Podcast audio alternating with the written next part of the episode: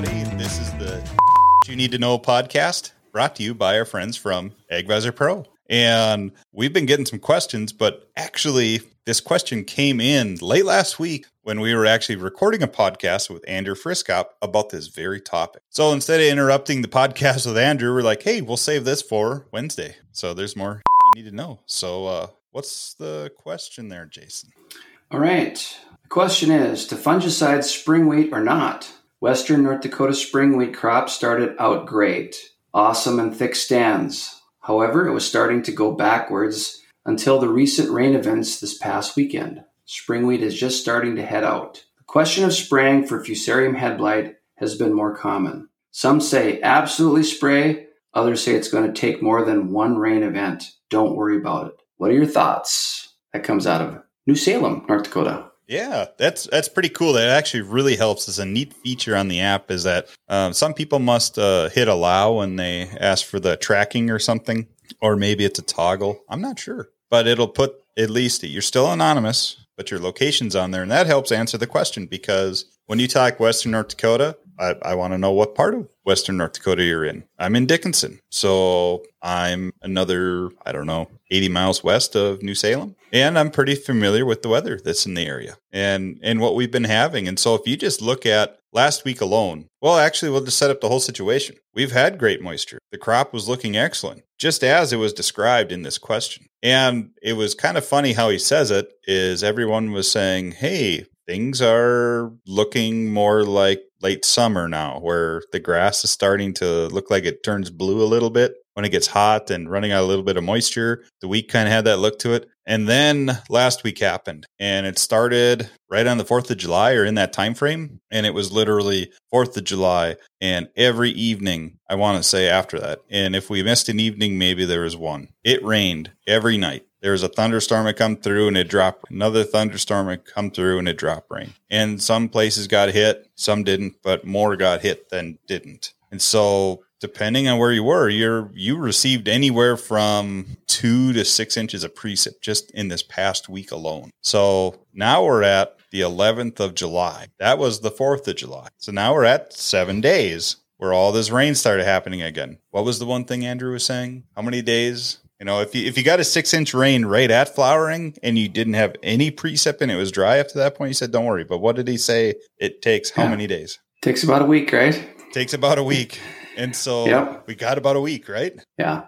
You got that much rain ahead of flowering, ahead of heading. And if you have any humidity, it's in my book, it's an, you you don't you shouldn't have to post the question. It's a no brainer. But I understand if you're in after last year, if you're in a drier climate. And now this has happened, and it's very unusual in that geography to be getting what you are getting for moisture. Right. But it it doesn't take long for things to happen, and uh, the trouble is is that you, you can't see it. So you have to go off some experience models, uh, walking fields, checking humidity, how wet fields stay, dew points, things like that. How long things stay wet. Right how long do things stay wet? That's the big deal. I mean, if moisture is burning off and you can go walk into a wheat field where your feet are under the canopy, and let's say it's nine in the morning and it's already burned off and it's just dry, dry, you're right. You probably don't have as big of risk. No. But if you've got moisture later into the day, and it especially if you have really, really heavy dews at night, because that was something mentioned on this week's podcast, uh, the long form from Agronomist Happy Hour, is that that fusarium head blight or the fusarium graminearum will actually sporulate in the evening. And, and so that's kind of a big deal. That'll sporulate in the evening. And so it has time to shoot the spores out, land on the heads, and actually start germinating and growing at that period of time. And then the longer the humidity stays out during the day, the longer the dew stays out during the day, that gets the chance to grow and keep growing. And then it'll shut off during the heat and just pick right back up again as soon as it gets cool again at night with more humidity. I have found that if you get a lot of rain like you did ahead of time, and what it what it does is it generally you you maintain humidity. And if you your winds die down in the evening, your dews set in. So you can have many many days that you go without rain, but you wake up in the morning and everything's wet. That's just like a rain it's as wet, if not wetter. Right. And so just paying attention to those little details, right? Yeah, we've had terrible scab in years where there is high humidity, no rain, but the dews are are set in and everything's wet. Humidity is a is a key factor in all of this. Absolutely. And and this is like that I mean what's happening this week is a perfect scenario where let's pretend that the temperatures would have stayed in the 70s and we would have had more rain in the forecast or more overcast weather, then I think everyone wouldn't hesitate to be like, yep, we got to go. We got to get something done. We got to go spray. It's an absolute must. So we receive all that rain. We're set up. The conditions are there. But now the chances of rain are pretty minimal for the next four days. And then it looks like by the weekend again, it picks up and there's more chances for rain.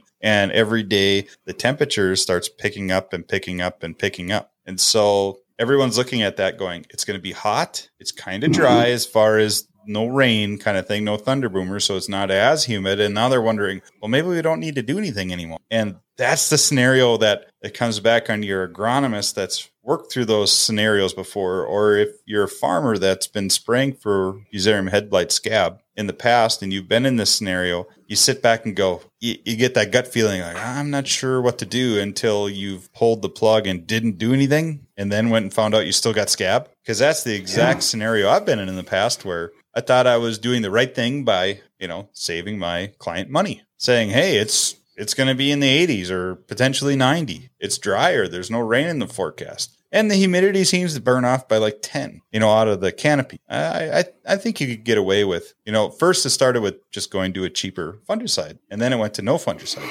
and yeah it just came back two weeks later to see how things are filling out guess what you saw this that characteristic bleached out pieces of the head and then later in the year and another two weeks later as things really filled out you can see all that salmon colored mycelium all that fuzz and you were thinking, crap, I screwed up. I should have ran. I should have ran with the fungicide. And and so that to me, knowing the situation we were in last week to where we are now, even with the heat, I'd be doing something.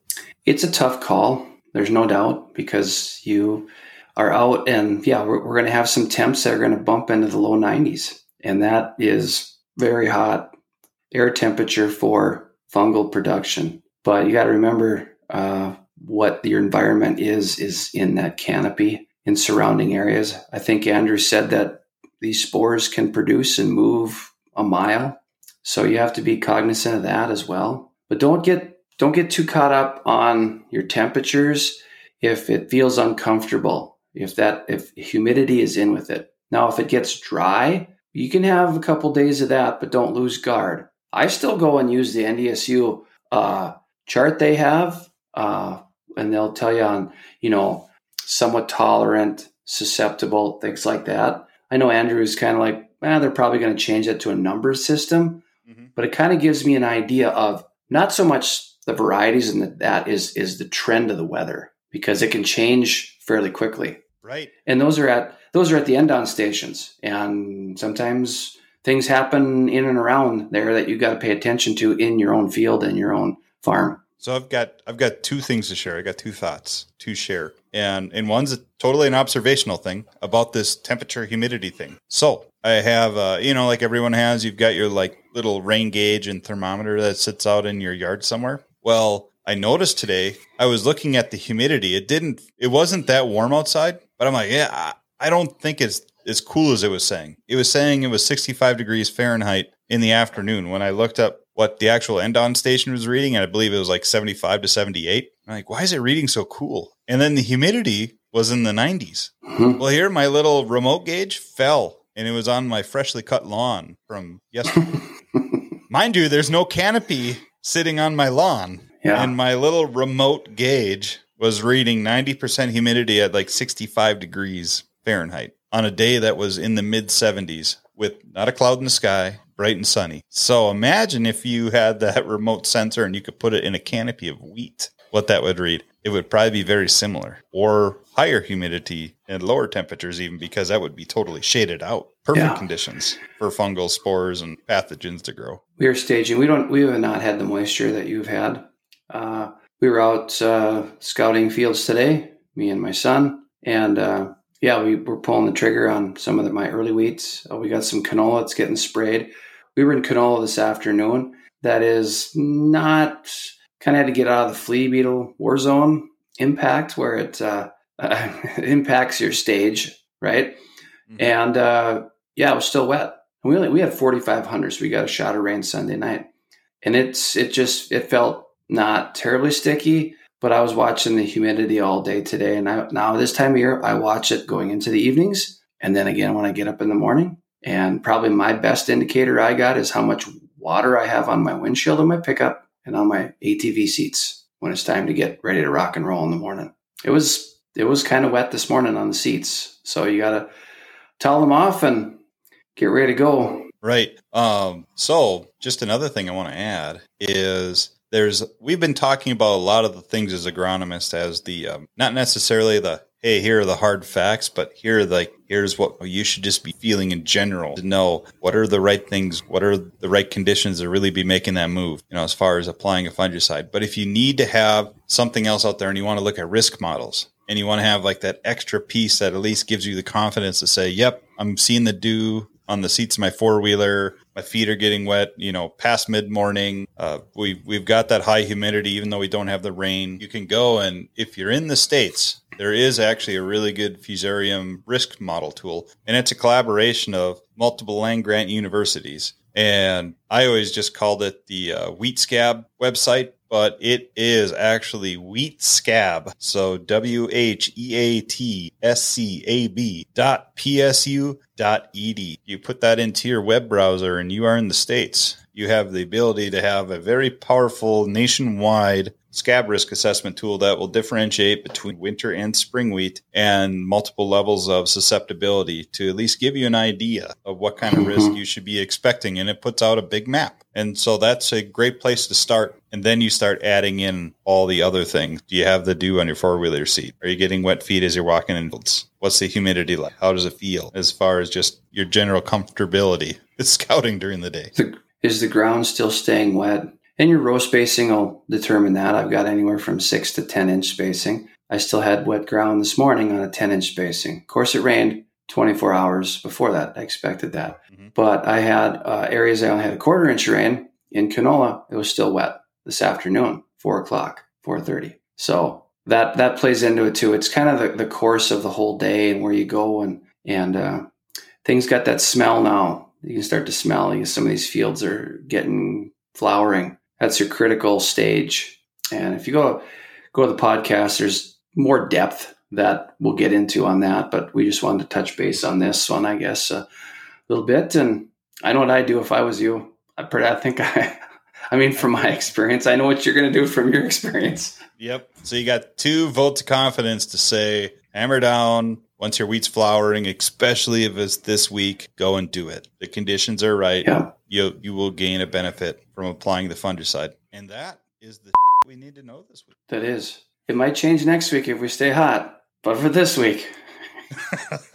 that's right. Agronomy changes all the time. It's week to week, and, and yeah. so that's that's how it is. And it's uh, it's a scabby week. So get out there and go spray. And for the rest of you guys, we'll see you.